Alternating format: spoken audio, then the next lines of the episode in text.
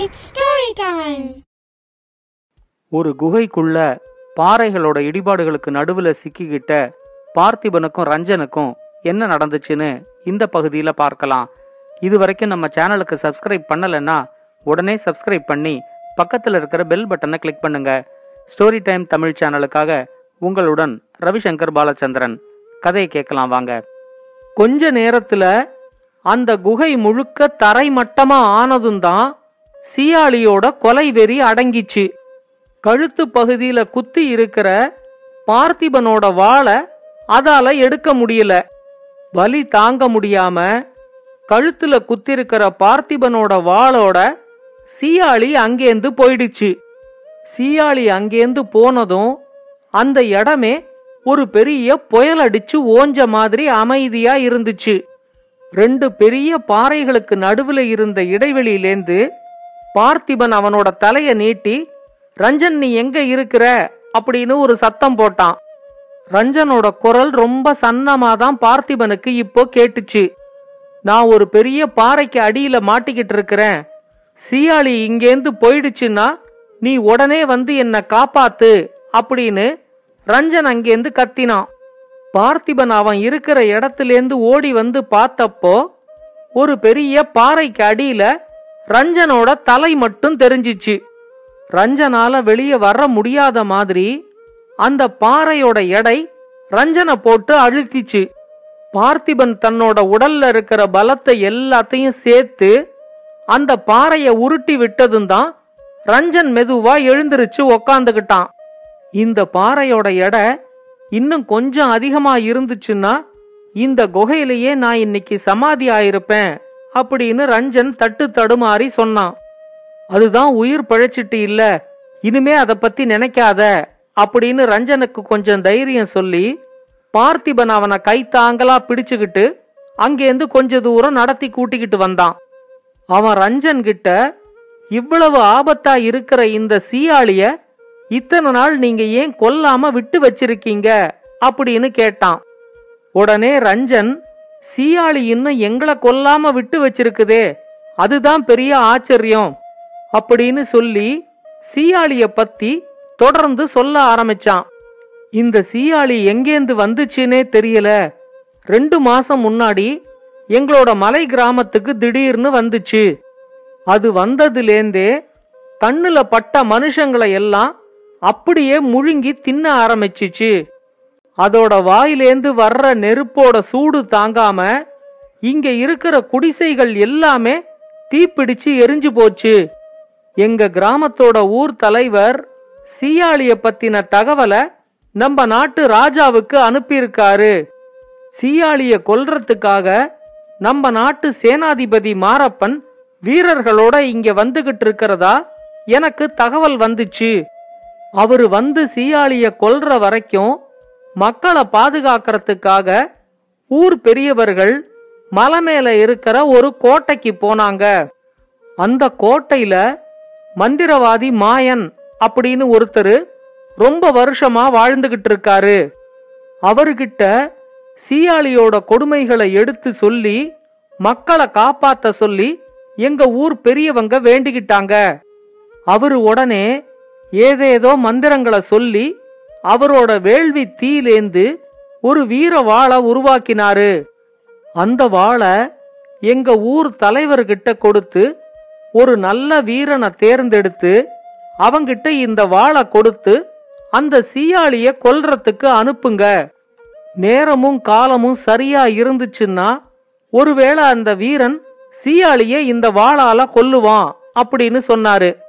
மந்திரவாதி மாயன் சொன்ன மாதிரியே எங்க ஊர் தலைவர் ஒரு பெரிய வீரனை தேர்ந்தெடுத்தாரு. அவனோட உடல் முழுக்க ஒரு இரும்பு கவசத்தை போட்டு அந்த வீரன்கிட்ட இந்த வாளையும் கொடுத்து சீயாளி இருக்கிற குகைக்கு அவனை அனுப்பி வச்சோம்.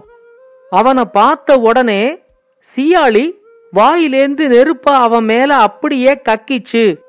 அந்த நெருப்போட சூடு தாங்காம இரும்பு கவசத்துக்குள்ளேயே நாங்க அனுப்பின வீரன் அப்படியே கருகி போய் செத்து போயிட்டான். அவன் போட்டுக்கிட்டு இருந்த இரும்பு கவசம் உருகினாலும் அந்த வாள் மட்டும் உருகவே இல்ல. இறந்து போன அந்த வீரனோட நினைவா ஒரு பெரிய சிலையை எழுப்பி அந்த சிலையோட கையில அந்த வாளை கொடுத்திருக்கிறோம். அவனை போல இன்னொரு பெரிய வீரன் எப்ப வருவான்னு எங்க கிராமம் இப்ப காத்துக்கிட்டு இருக்கு அப்படின்னு ரஞ்சன் சொன்னான். உடனே பார்த்திபன் அவங்கிட்ட அந்த சிலையோட கையில இருக்கிற வீர வாழை நான் எடுத்து சீயாளிய நான் கொல்றேன் அப்படின்னு சொன்னான். உடனே ரஞ்சன் அவங்கிட்ட நீ இப்படி சொன்னதே எனக்கு ரொம்ப நம்பிக்கைய கொடுக்குது பார்த்திபா. ஆனா அந்த வீரனோட சிலையில வாழை பொருத்தினதுக்கு அப்புறம் யாராலையுமே அந்த வாழ சிலையிலேருந்து எடுக்க முடியல அப்படின்னு சொன்னான்.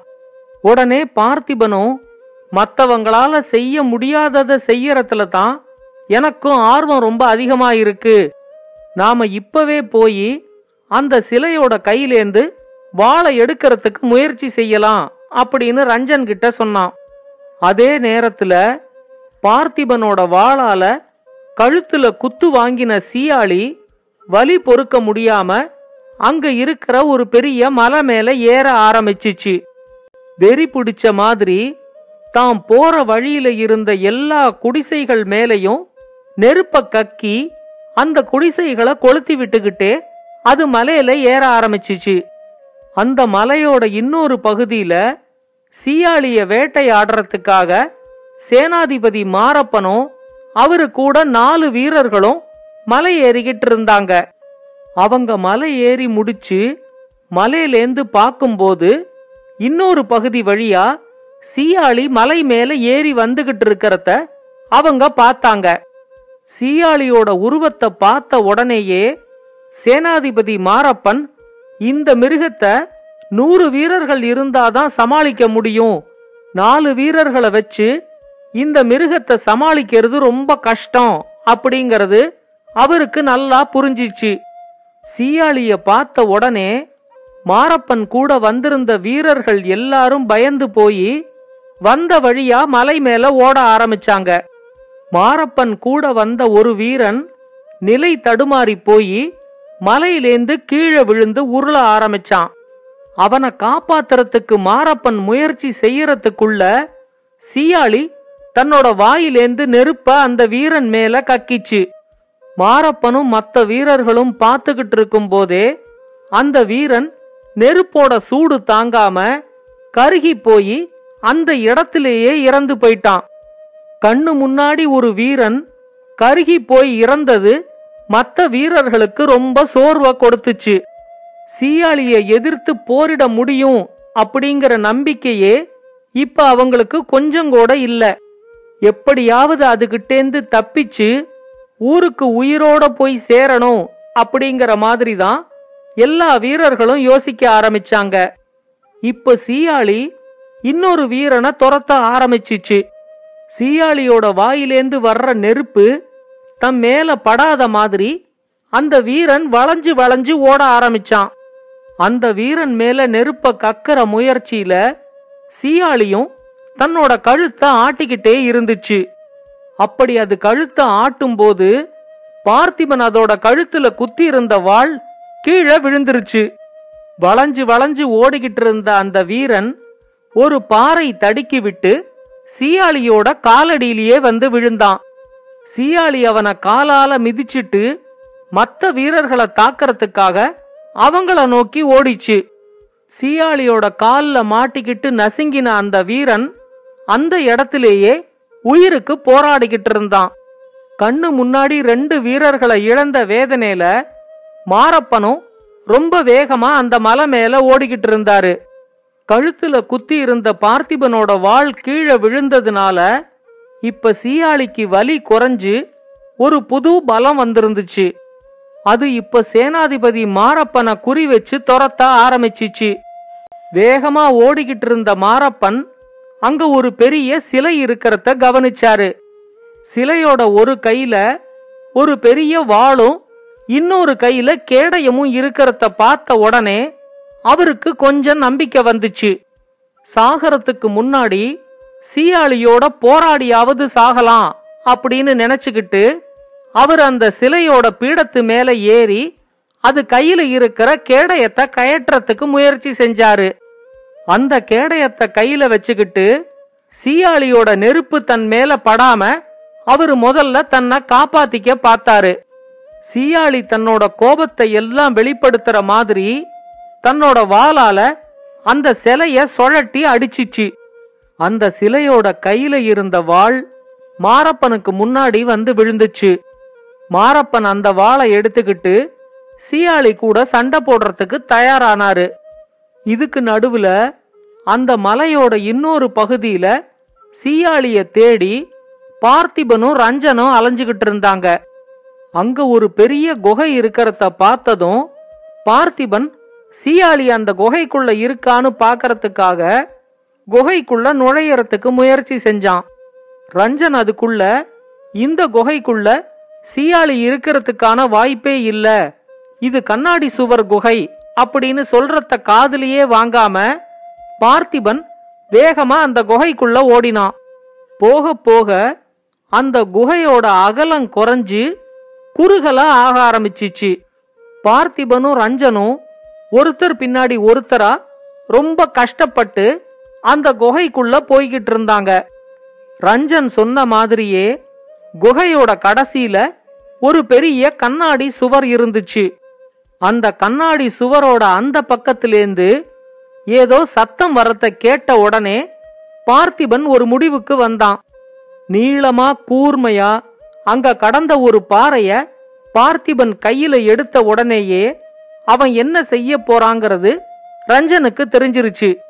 அந்த பாறையால வேகமா மோதி அந்த கண்ணாடி சுவரை உடைக்கிறதுக்கு பார்த்திபன் முயற்சி செஞ்சான். ரெண்டு மூணு தடவை வேகமா இடிச்சும் அந்த கண்ணாடி சுவர் உடையவே இல்லை. இப்ப ரஞ்சனும் அவனுக்கு உதவி செய்யற நோக்கத்துல அந்த பாறைய அவனும் சேர்ந்து பிடிச்சுக்கிட்டு ரெண்டு பேருமா வேகமா வந்து அந்த கண்ணாடி சுவர் மேல பாறையால மோதினாங்க. மூணாவது முயற்சியில அந்த கண்ணாடி சுவர் சுக்கல் சுக்கலா உடஞ்சிச்சு. ஆனா இவங்க எதிர்பார்த்ததுக்கு நேர் மாறா அந்த கண்ணாடி சுவருக்கு அந்த பக்கத்திலேந்து தண்ணீர் ரொம்ப வேகமா பீச்சி அடிச்சிச்சு. அந்த பக்கத்திலேந்து வந்த தண்ணீர் அவங்கள மூழ்கடிச்சிடுற அளவுக்கு அதிகமாகிக்கிட்டே போச்சு. இந்த கதையோட தொடர்ச்சிய அடுத்த பகுதியில் கேட்கலாம். இந்த கதையை பத்தின உங்களோட கருத்துக்களை பின்னூட்டத்துல கமெண்ட்ஸா பதிவு பண்ணுங்க. இது மாதிரி இன்னும் பல நல்ல கதைகளை கேட்க ஸ்டோரி டைம் தமிழ் சேனலோட தொடர்புல இருங்க. நன்றி வணக்கம். இந்த கதை உங்களுக்கு பிடிச்சிருந்தா லைக் பண்ணுங்க கமெண்ட் பண்ணுங்க ஷேர் பண்ணுங்க. மறக்காம ஸ்டோரி டைம் தமிழ் சேனலை சப்ஸ்கிரைப் பண்ணுங்க. அப்படியே பக்கத்துல இருக்க அந்த பெல் ஐகானை கிளிக் பண்ணுங்க.